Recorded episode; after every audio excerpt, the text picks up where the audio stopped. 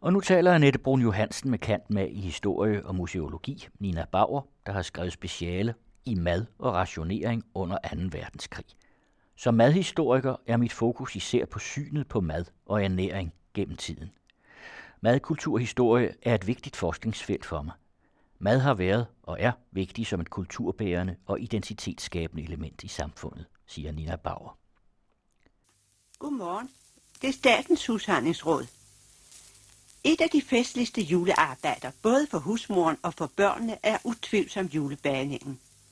Børnene glæder sig lang tid i forvejen, og når de så på dagen bliver udstyret med en lille klump dej, så er der ikke grænser for, hvad de kan finde på. Og deres optagethed af sagen er simpelthen rørende. Nå, det er nu ikke om det, vi skal tale i dag, men om, hvordan husmoren selv klarer dette uhyre vigtige led af juleforberedelserne. Jeg skal prøve at stille et par regler op, som kan være til lidt nytte, mist måske for den mere uerfarne, men det skulle heller ikke være usandsynligt, at de dygtige også kunne hente sig lidt her. Tidens løsen, ingen sløsen. Nina Bauer, det er overskriften over, eller titlen på en undersøgelse, du har lavet af ernæringsopdragelsen i Danmark under besættelsen 1940-45. Altså det er jo i virkeligheden et universitetsspeciale, som du så også har fået en meget høj karakter for. Ernæringsopdragelse, hvad er det for en størrelse? Ernæringsopdragelse er man sige, en blanding af en øh, sådan ernæringsundervisning og en moralsk opdragelse. Fordi det, der sker under besættelsen, er, at man lige pludselig bliver utrolig bange for, om befolkningen nu også vil kunne overleve en længerevarende krig. Så man sætter sig for at sikre sig nationens sundhed, og til det så beslutter man, at dem, der har ansvaret for det, det er de danske husmøder. Så derfor skal de, så at sige, opdrages Det er altså til... dem, der er målgruppen. Det er dem, der er målgruppen. Mm. De skal så at sige opdrages til, hvad der er sundt, og hvordan man får fat i, i de sunde ting. Og det bliver netop en, i, i modsætning til, hvad man kalder det i dag, hvor man siger ernæringsoplysning, så er der ideen er en opdragelse. De skal simpelthen ikke bare vide, det her er sundt, og det er ikke sundt, de skal også vide, hvorfor. Så man forsøger med nærmest en lærebogstekster i kogebøgerne og forklare folk, hvad vitaminer er, for eksempel. Det går ikke altid helt så godt, fordi vitaminer er blevet opdaget i 1930'erne, det er der, man fik øje på deres betydning. Mm. Og forskerne er selv heller ikke helt klar over, hvad det er, så de kommer med sådan nogle forklaringer som, at vitaminernes hovedkvarter er i skallen.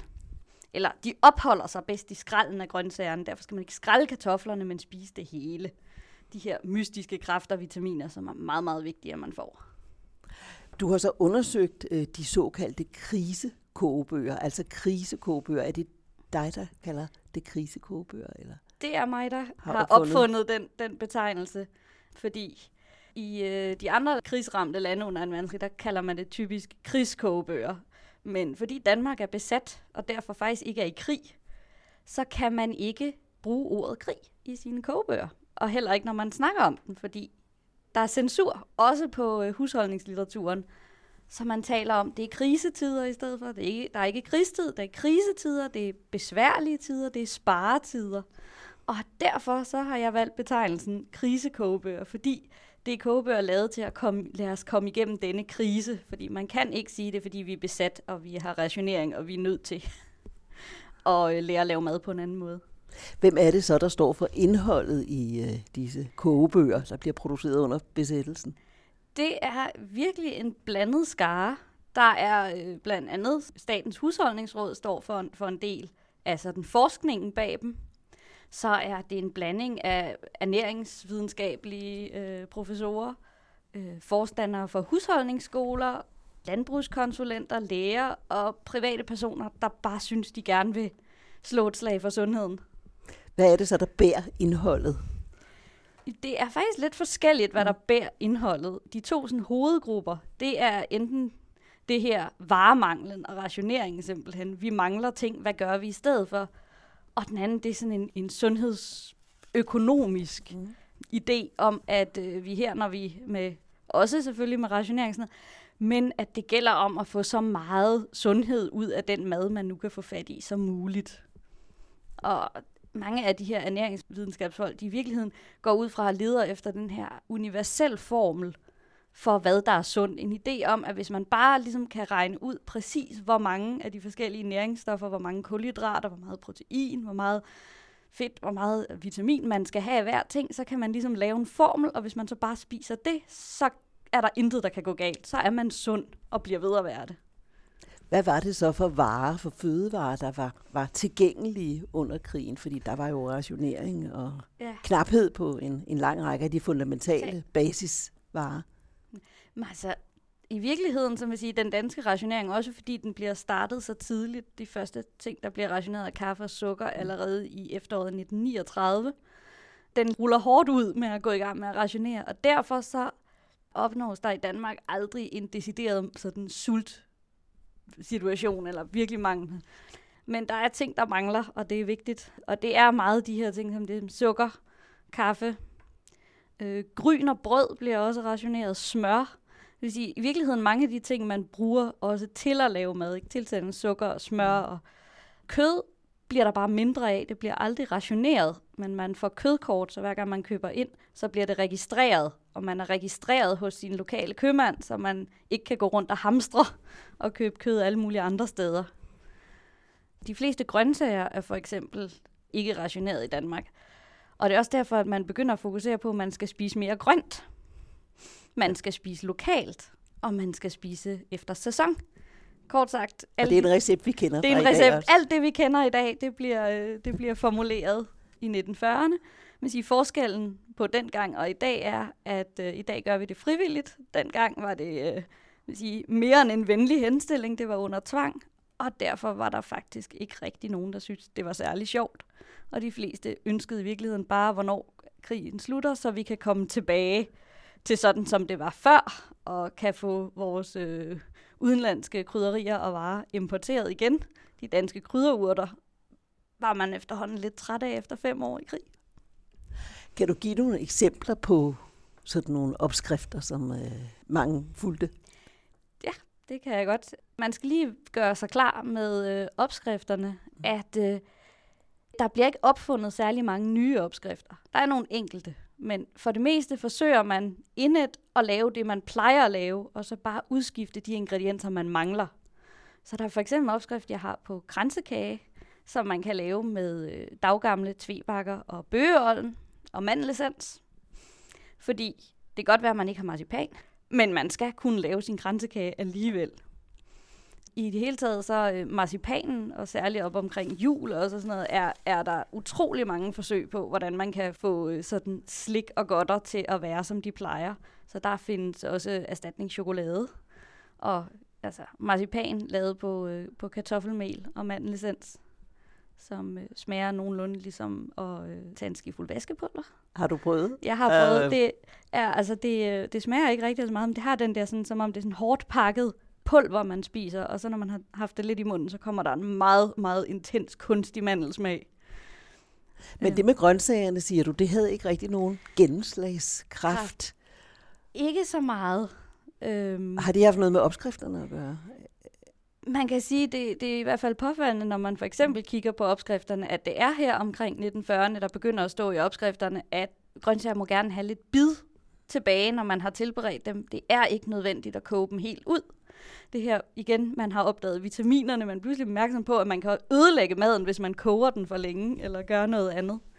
Før det, for eksempel i 30'erne, der findes der, har Statens Husholdningsråd lavet præparater, som man kan hælde i kogevandet på grønne grøntsager, så de kan få farven tilbage, når man har kogt dem helt ud. Nu nævner du Statens Husholdningsråd. Det var så en vigtig aktør. Du har på forsiden af dit speciale en, en illustration med mm. titlen øh, Opfindsomhed i en øh, krisetid. Ja. Her optræder en fru Flink. Her optræder en fru, en fru Flink, ja. Hun, øh, øh opfindsomhed i en krisetid var nationaltidenes, altså, der sendte opskrifter ud, der så samlede dem i, i en bog. Og fru Flink, hun er, en, hun er en fiktiv person, men hun er den ideelle besættelseshusmor. Hun kan alt, og hun øh, husker at spare, og hun bliver begejstret, når hun opdager, at hvis man skærer bacon i tynde skiver, så varer den længere. Og hun går forrest, når det gælder om at vende sig til, at kaniner kan man godt spise. Og selvom man ikke synes, at det er noget, der skulle på spisebrød, så kan man sagtens. Det smager fuldstændig ligesom kylling, siger hun.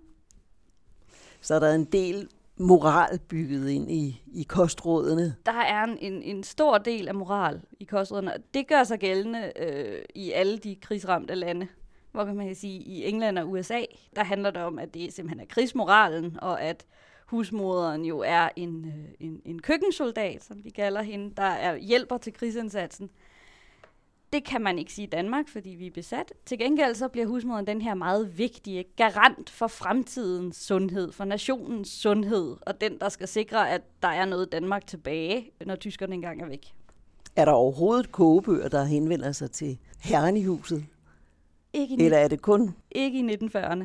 Det er, det er husmoderen, og jeg ved fra min egen familie en, en historie om, at øh, i den opgang, hvor mine bedsteforældre boede, der var der en ungkal, og samtlige opgangens husmøder, de bekymrede sig jo meget her over, hvordan den ungkal egentlig fik mad. Om han nu var i stand til det selv, eller om han ikke burde, snart burde finde kone, så han kunne få noget at spise. Er der så varer, man, øh, man advarer imod? Jeg tror, du nævner, du nævner kaffe. Øh, vil man gerne øh, advare folk imod at drikke alt for meget af? Ja, men altså, der er nogle af ernæringseksperterne, der ser, at der faktisk direkte siger, at øh, det kan være, at med krigen, så øh, kan nogle af, af de der ernæringsmæssige uvaner, danskerne har, forsvinde. Og der er kaffen den, den store skurk. Øh, Danmark er på det her tidspunkt, sammen med Norge, de mest kaffedrikkende nationer i hele verden. Og det med kafferationering er noget, der rammer rigtig tungt. Det skal jo også siges, at den kaffeerstatning og kaffearomaer, man så kan købe til at blande i sin lille rest kaffe, jo ikke har ret meget med kaffe at gøre. Altså Rix og... Rix og Danmark, det er primært roer, byg og cikorie.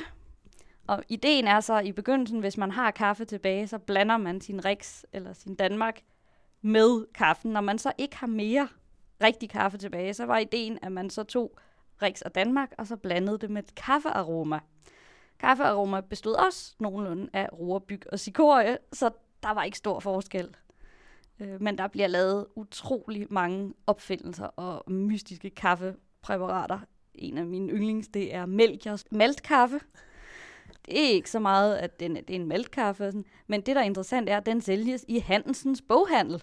Og jeg har ikke kunne finde nogen steder, hvorfor, hvem der producerede den, eller hvad, men det er sigende, at en boghandel simpelthen også kan slå sig op på at sælge erstatningskaffe.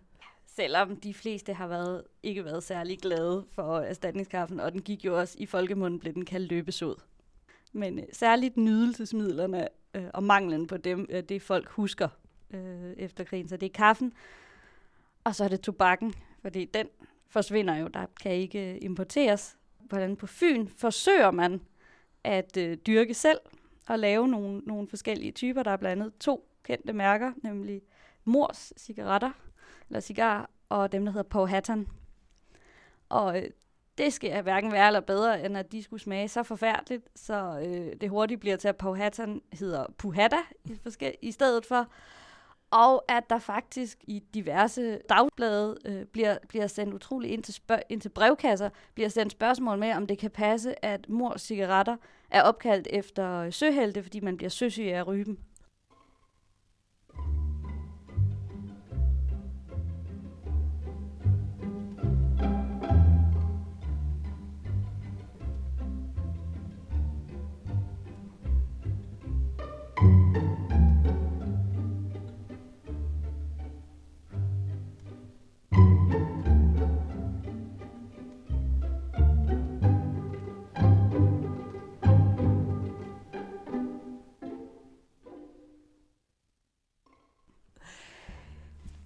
Har bragt en øh, anden øh, kogebog med. Vil du fortælle lidt om, hvad det er? Rationel sparekogebog. Beskyttende kost hedder den. Ja, jamen det er en, øh, et fantastisk eksempel på en, på en krisekogebog, skrevet af lægen Johanne Christiansen og udkommet i 1940, som virkelig tager, tager sin, sin øh, rolle som, som øh, sige, sundhedsapostel meget, meget seriøst. Øh, hun lægger ikke fingrene imellem. Der er øh, moraliseren op og ned, iblandet enkelte opskrifter. Fordi Johanne Christiansen var læge og øh, havde arbejdet med fordøjelsen, men det var ud fra sådan et rent fysiologisk perspektiv. Hun havde ikke nogen ernæringsvidenskabelig uddannelse. Men hun havde en mission om at forbedre danskernes sundhed.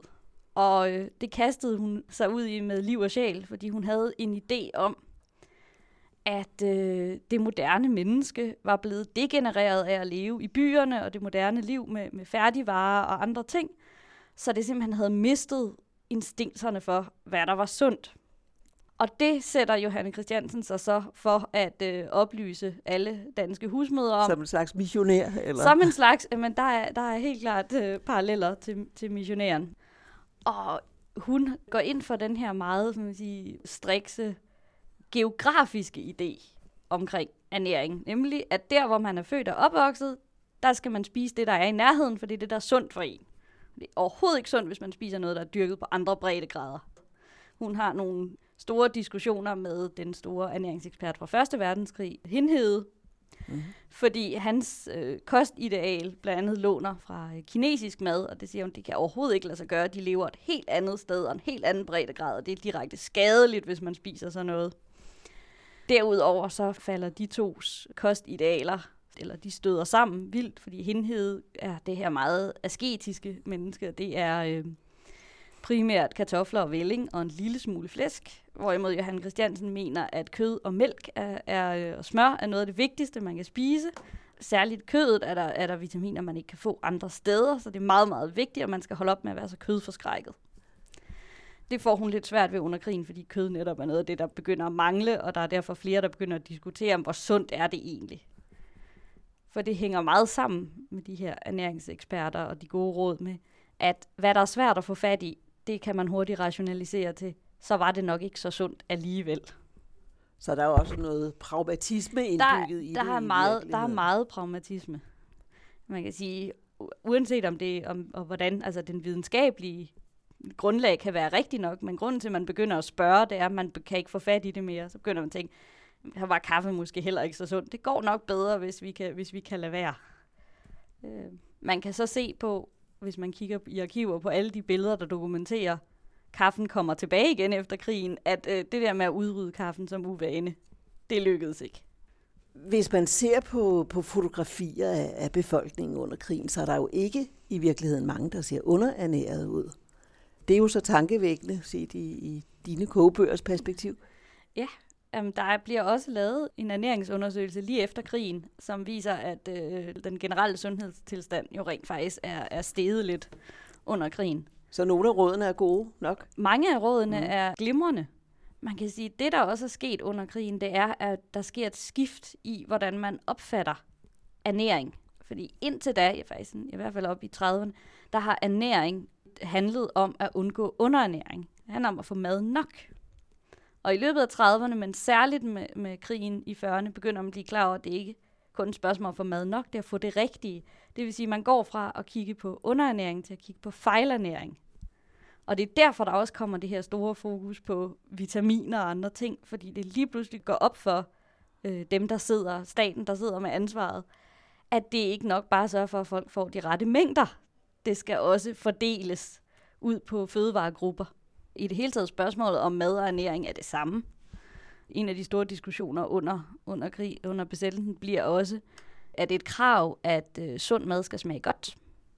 Der er direkte øh, afsnit i bøger, der har overskrifter som det problem, der hedder smagen. Fordi er det et krav, man kan tillade sig at stille til sin mad, at, at man også skal kunne lide det. Og der deler de her øh, ernæringseksperter sig efter, om det ligesom er, jamen det hjælper ikke, man, man, hvis man får noget, der smager godt, og det ser pænt ud, så sætter man ga- bedre gang i fordøjelsen, ikke? og så er der dem, der siger, at det er noget pjat. Det handler simpelthen om, at man kan ikke kræve, at det skal smage godt, hvis det er sundt. Altså sådan noget som nydelse, begrebet nydelse, som vi i dag i høj grad forbinder med, med vores fødevaretilberedelser, med det at spise, det var så ikke et, øh, et aspekt, der havde den helt store betydning. Nej, det er det ikke. Eller i hvert fald, det er et, som de fleste, i hvert fald ernæringseksperterne, forsøger at undgå, eller skubbe hen bag os i et lille kapitel, hvor de ligesom kommer frem med, ja, sådan er der noget. Og man kan også se det på nogle af opskrifterne. Der findes blandt andet en, en opskrift, jeg har fundet på en vitamin mellem mad. Den består af øh, kogt hakket lever og løg og persille og andre ting. Og og man kan tydeligt se på den måde, den er opskriften er bygget op. Det har ikke handlet om, hvad der smager godt sammen. Det kan godt være, at det heldigt gør, men Det handler mere om, hvad er der af stoffer i de forskellige ting, hvordan kan vi blande dem. Med smørrationering er der også nogen, der forsøger at foreslå sådan noget som gærpålæg, som øh, også er en, er, en, er en blanding af gær og løg og noget andet, der bliver kogt til en grød, og så kølet ned, så kan du smøre det på brødet. Og så kogebogsforfatteren ender så lige til sidst med at huske folk på, at da det her det er et ret vådt pålæg, så dur det ikke som lommemad. Så det skal spises ved bordet.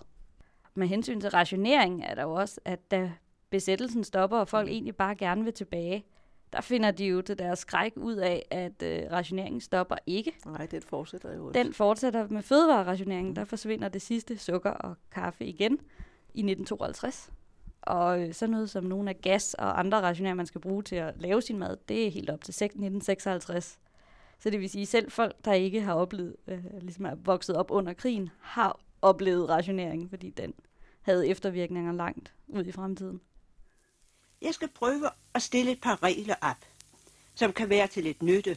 Mist måske for den mere uerfarne, men det skulle heller ikke være usandsynligt, at de dygtige også kunne hente sig lidt her. Jeg skal indrømme, at det kan være spændende at prøve en ny opskrift.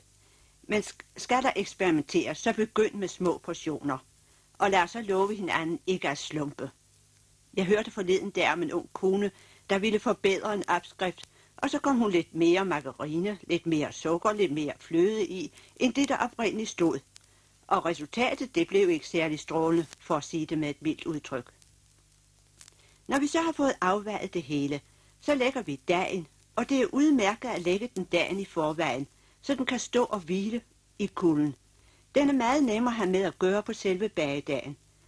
Men husk at tildække den med et fugtigt stykke, og tag så kun en lille portion ind ad gangen og lad resten blive ude i kulden. Det er en selvfølge, at alle redskaberne er taget frem fra skab og skuffer, og at pladerne er smurt, inden man starter. Det er meget mere arbejdsbesparende at trille dagen til småkager i en tyk pølse, og så skære den i skiver, frem for at rulle den ud med kagerullen og bagefter at stikke dem ud. Men naturligvis skal dagen være specielt beregnet hertil. Hører de til dem, der absolut skal have en 4-5 slags kager? Nina Bauer, hvad siger du til sådan en, øh, en stemme, altså statens husholdningsråd? Jamen, var en løftet pegefinger. Det var en løftet, en, en kærligt løftet pegefinger. Det var i hvert fald sådan, de gerne ville, ville, ville præsentere sig selv. Og øh, det er også meget typisk for sådan nogle råd, at de er meget pædagogiske, og de tager alle trin med. De, øh, selvom man, man antog, at de fleste husmødre burde kunne bage, så skulle man alligevel forklare det hele ud, for at være sikker på, at ingen misforståelser kunne, kunne opstå. Der, der ligger også et lag. Det er som om, det er meget længe siden, ikke, når man ja, lytter i dag det er det. Og man siger, netop under, under krigen, der blev Statens Husholdningsråd også den her instans, der skulle berolige folk, når der pludselig opstod akut panik over noget. Og et af de bedste eksempler på det, det er den store spinatforskrækkelse, som jeg kalder det, som øh, er en, under besættelsen en tandlæge, der offentliggør i forskellige blade et rotteforsøg, hun har lavet med at fodre rotter med spinat, og finder ud af, at de kan hæmme kalkoptagelsen. Hun mener så primært, at det vil være en, en risiko for, hvis spædbørn får for meget spinat. Men den her undersøgelse, det bliver publiceret ud i de store aviser, uden nogen forklaring på sådan omstændighederne. Og det skaber simpelthen panik blandt husmøderne, fordi er det nu farligt at spise spinat? Hvad, hvad gør man? Og man kan se, at den kommer ud i, i, om foråret, og man kan se allerede om efteråret, så har øh, Statens Husholdningsråd gang i to-tre forsøg med øh, forskellige kemiske præparater, der kan hæmme den her oxalsyre i spinat, sådan at man roligt kan spise spinaten igen. Og du har den store ernæringsekspert Richard Ege ude i husholdningsbladene øh, og berolige folk med, at det er ikke farligt at spise spinat. Man skal tage det roligt, man skal spise noget andet også, men, men der er ingen fare. Man kan sige, at der fremsættes mange skråsikre synspunkter, som der måske i virkeligheden ikke er, er videnskabeligt belæg for. Ja, og det er en ekstrem periode, mm. så tingene har meget, der er meget kort fra tanke til handling. Så det vil sige, gode idéer, der skal ikke særlig meget til, før de bliver præsenteret som et råd, og det er bare sådan, man skal gøre. Uh, et af de bedste eksempler på det, det er en, en øh, landbrugskonsulent, Søren Bus, der i det, der hedder Husholdningsbladet, som er et øh, sige, tillægsblad til, til Vort Landbrug, som er et meget stort øh, magasin i Danmark. Han jo pludselig kommer med et indspark i, i debatten omkring netop det her med, med at spise kød, ved at mene, at det man kan gøre, hvis der bliver mangel på kød, det er, at man kan omstille produktionen af kødbenmel, som man bruger til dyrefoder. Den kan man ændre, så, så mennesker kan spise det. Og han mener, at den eneste forskel skal være, at produktionen skal være lidt renere, nu når det er til mennesker. Og han begrunder hele den her idé på, at han selv har udført eksperimenter med at spise hundekiks, og de smagte jo ikke så slemt. Er der andre af den slags øh, eksempler, du kan trække frem? Ja, nu er det her det mest ekstreme, men øh, lægen Johan Christiansen, som jeg nævnte før, øh, bliver også pludselig en, en varm fortaler for, at man mindst en gang om ugen skal drikke en halv liter varm okseblod. Øh, hun begrunder det med, at det har man også gjort i forrige århundrede i Frankrig, blandt overklassen. Jeg har ingen anelse om, hvor hun har fået den idé fra, men at det her med altså indmad og blod, og sådan noget, det bør man begynde at spise noget mere af. Så der har været rimelig frit slag for personlige øh, synspunkter og ja, forestillinger om, hvad der var sundt og, øh, og godt. Det har der absolut. Hvem udgav alle disse kogebøger? Øh, er det forskellige forlag? Øh, noget af det har jo så været stats. Noget er statsstøttet, og øh, noget er, er simpelthen privatpersoner, der får, får udgivet. Er der andre er ligesom opfindsomhed i en krisetid, der er det øh, nationaltiden, der er det en avis, der samler, laver sin opskriftssamling. Der er også så noget som øh, radioforedrag, som bliver øh, transkriberet og samlet til en udgivelse, så dem, der ikke havde siddet klart ved radioen med blok og blyant, de kunne så øh, få bogen bagefter og læse om alle de her råd. Hvis vi nu skulle øh, sammenligne besættelsestidens kogebogslitteratur øh, med nutidens overflod, øh, flodbølge af, af kogebøger, hvad springer så især i øjnene, synes du? Det, det første, man lægger mærke til, er, at der er stort set ingen billeder. Mm. Meget, meget få. Der kan være enkelte tegnede illustrationer, men igen, det her med præsentationen af maden og det æstetiske er ikke så vigtigt. Og derudover så øh, er der meget færre opskrifter i, end der er i dag, fordi der bliver brugt utrolig meget plads på at forklare, hvorfor noget er sundt, hvordan man skal spise det. Og altså hele sådan, vil sige, øh, ernæringsvidenskabelige kapitler inde i. Jeg, jeg viste den på et tidspunkt til en, øh, til en tandlæge, der kiggede på og sagde, at det her det er da ikke en kogebog. Fordi det var simpelthen som man, fuldstændig sådan en som man kunne have øh, på husholdningsskoler eller universiteter eller andre steder. Og så er der så eksempler på opskrifter øh, sådan drysset ud over den. Og så er tonen i de her kogebøger jo også helt anderledes. Og der er ligesom to forskellige stemmer, der gør sig gældende. Den ene, det er den meget sådan solidariske. Vi er i samme båd, vi skal klare os igennem den svære tid. Og så er der den løftede pegefinger med, at øh, nu har I levet usundt længe nok, og nu er, nu er der krisetid, så nu må I bare tage jer sammen. Og normalt siger man om kogebøger, at når folk køber kogebøger, så er det et udtryk for, hvad de ønsker at lave, og ikke nødvendigvis, hvad de laver. Men man kan sige, her under, under krigen, hvor der netop pludselig skal bruges ingredienser på måder, man ikke har gjort før, på øh, apparater, man ikke er vant til, sådan noget som gasbageform for eksempel. Eller sådan noget som høkassen, der får en renaissance, fordi man jo lige pludselig skal spare på gassen, og det der med at lade, lade, lade ting stå og holde sig varme på komfuret, det går ikke længere. Så det bliver pludselig, de her krisekogebøger bliver nødvendige, fordi der er behov for det, at øh, lære at lave nogle noget mad, som man ikke er vant til, fordi der er så meget anderledes. Og derfor kan man sige om krisekåbøren, dem der har anskaffet sig en, de har også brugt den. Man kan se, når man læser det, at der er forskel, lidt forskellige øh, idéer om, hvor meget husmøderne vidste i forvejen. Særligt nogle af, af professorerne, de øh, har til synligheden en idé om, at de danske husmøder ikke havde forstand på noget som helst. Der er for eksempel øh, kommentarer som, at øh, hvis en, når de skal købe fisk, så foregår handlen i blinde, fordi husmoderen ved ikke, hvad det er, hun køber, og fiskehandleren ved ikke, hvad han sælger samtidig så kan man se, hvis man kigger på husholdningsbladene og nogle af de her sådan, husholdningskonsulenter og øh, folk fra øh, husholdningsskolerne, der så svarer igen med, ej, nu er det nok med de her råd. Altså, det kan godt være, at der er nogen inde i byerne, der ikke har forstand på det, men vi herude på landet, vi har syltet i mange år før. Vi kan godt stadig finde ud af det. Og så kan man sige, at de øh, nutidens kogebøger, de er ikke kun målrettet kvinder. Nej. Og det er jo i hvert fald noget nyt. Det er det. Det er jo igen, sådan man sige, 1940'erne, der er en klar øh, adskillelse af, hvem der tager sig af hvad.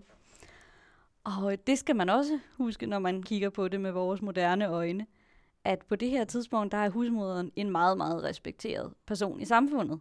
Og der er en grund til, at staten med, med rationeringen og med ernæringsrådene jo rent faktisk har tillid nok til at kunne sige, det ansvar kan vi godt lægge på de danske husmøder. De skal nok, altså hvis de får råd og hjælp, så skal de nok klare det godt. For man må sige, det er jo noget af et overgreb for den enkelte husmor lige pludselig, at, at, at den grad af staten kommer ind i køkkenet og er med til at bestemme, hvad hun kan lave af mad, og hvordan hun kan lave det.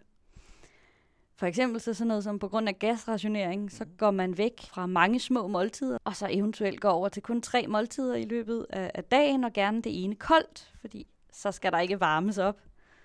Det er jo en recept, der er fastholdt. Det er faktisk sjovt, for det skifter lidt det der mm. med ideen, om man skal spise enkelte store måltider eller meget små. Mm. Og man kan sige, ja. under, under krigen, der er det et spørgsmål om at spare på gassen, så det bliver meget sundt og fornuftigt at have få store måltider.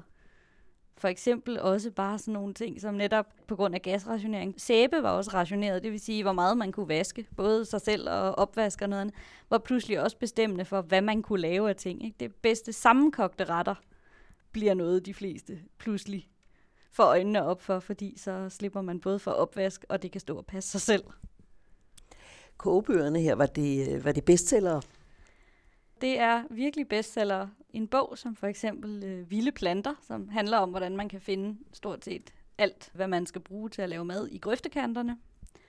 Den kommer i en flere udgaver i løbet af krigen i oplag, og øh, det er allerede i løbet af det første år. De er virkelig vigtige hvis du nu i dag skulle invitere gæster og ville lave mad til dem efter en øh, opskrift i en af besættelsestidens kogebøger, hvilken ret eller hvilke retter vil du, vil du så vælge? Jamen, øh, jeg har en opskrift på grøftekantsfrikadeller, som jo handler om, hvordan man øh, med diverse urter kan rense dem omhyggeligt, og derefter køre dem gennem kødhakkemaskinen sammen med et løg. Så tilsættes der peber og salt og et æg, og til sidst så blander man det op med knuste havregryn eller rasp, som så laves til fars. Og øh, det kan så steges over sagte ild i smør, margarine eller fedt, alt efter hvad man har. Øh, nu står der margarine i den her opskrift, men margarinen forsvandt stort set i løbet af det første år af besættelsen, så øh, den har der ikke været. Men det fantastiske ved den her er, at efterskriften til det, frikadellerne er velsmagende, men noget tørre. De kan derfor, når de er blevet nogenlunde faststegte, spækkes med lidt flæsk, saltet eller røget eller fedtklumper. Så det her med, altså man har lavet en opskrift, man kan godt uden, men så interessant er det heller ikke.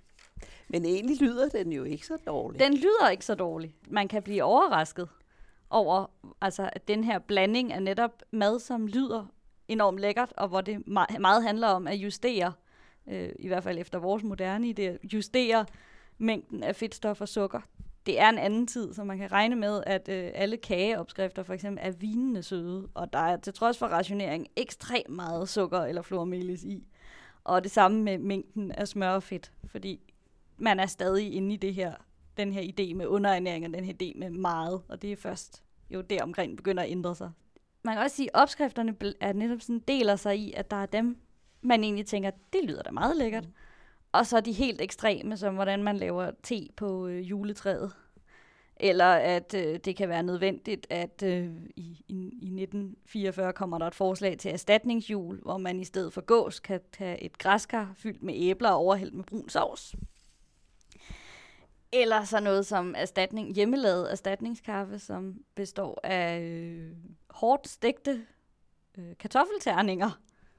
Da jeg så den opskrift, der var desværre manglet noget af den, så jeg ikke rigtig helt kunne se, hvad man skulle gøre med de her hårdt stegte kartoffelterninger. Men jeg har en idé om, at de nok skal males, hvilket vil sige, de har været fuldstændig forkullet.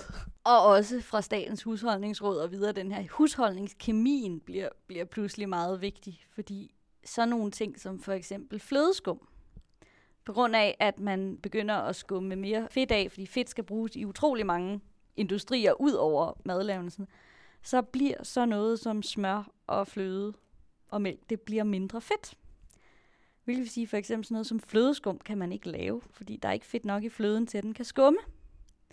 Og derfor bliver der udviklet et kemisk præparat, der hedder gyldne dråber, som er ren syntetisk kemi, man kunne hælde i sin fløde, som så kunne få den til at samle sig, så man kunne lave flødeskum. Kemikeren bliver hyldet i køkkenet. Den her idé om, at man kan måske syntetisk lave noget, der er ernæringsmæssigt lige så godt som rigtig mad, og man behøver måske slet ikke den rigtige mad. Det tror jeg er med til at trække spor op i sådan senere tider, den her begejstring for alle mulige mærkelige produkter og ting fremstillet i laboratorier med hensyn til mad. Hører de til dem, der absolut skal have en 4-5 slags kager, så kan problemet blandt andet løses på den måde, at man starter med en og samme grunddag, og så laver man forskellige slags kager dag. Man kan jo give dem hver sin façon. for eksempel et hold runde, og et andet måske hjerteformet eller firkantet, og nogen kan eventuelt trilles ud til finsbrød. Men det skal ikke alene være formen, der præger hver slags, men også pynten. De runde kan for eksempel pyntes med kanelsukker, så er det jødekager. De firkantede får groft tesukker blandet op med fint hakket citron eller appelsinskal. Et tredje hold bliver pyntet med glasur, rørt af florsukker, æggevider og kakao, og sådan fremdeles. Min mor sagde altid, en kage er en kage, og det betød, at de store kager er for uøkonomiske. De små rækker længere. Der er nemlig grænser for, hvor mange kager man kan være bekendt at tage. Annette Brun Johansen talte med historiker Nina Bauer om Tidens løsen, Ingens løsen, en undersøgelse af ernæringsopdragelsen under besættelsen 1940-45, som er overskriften over Nina Bauers speciale.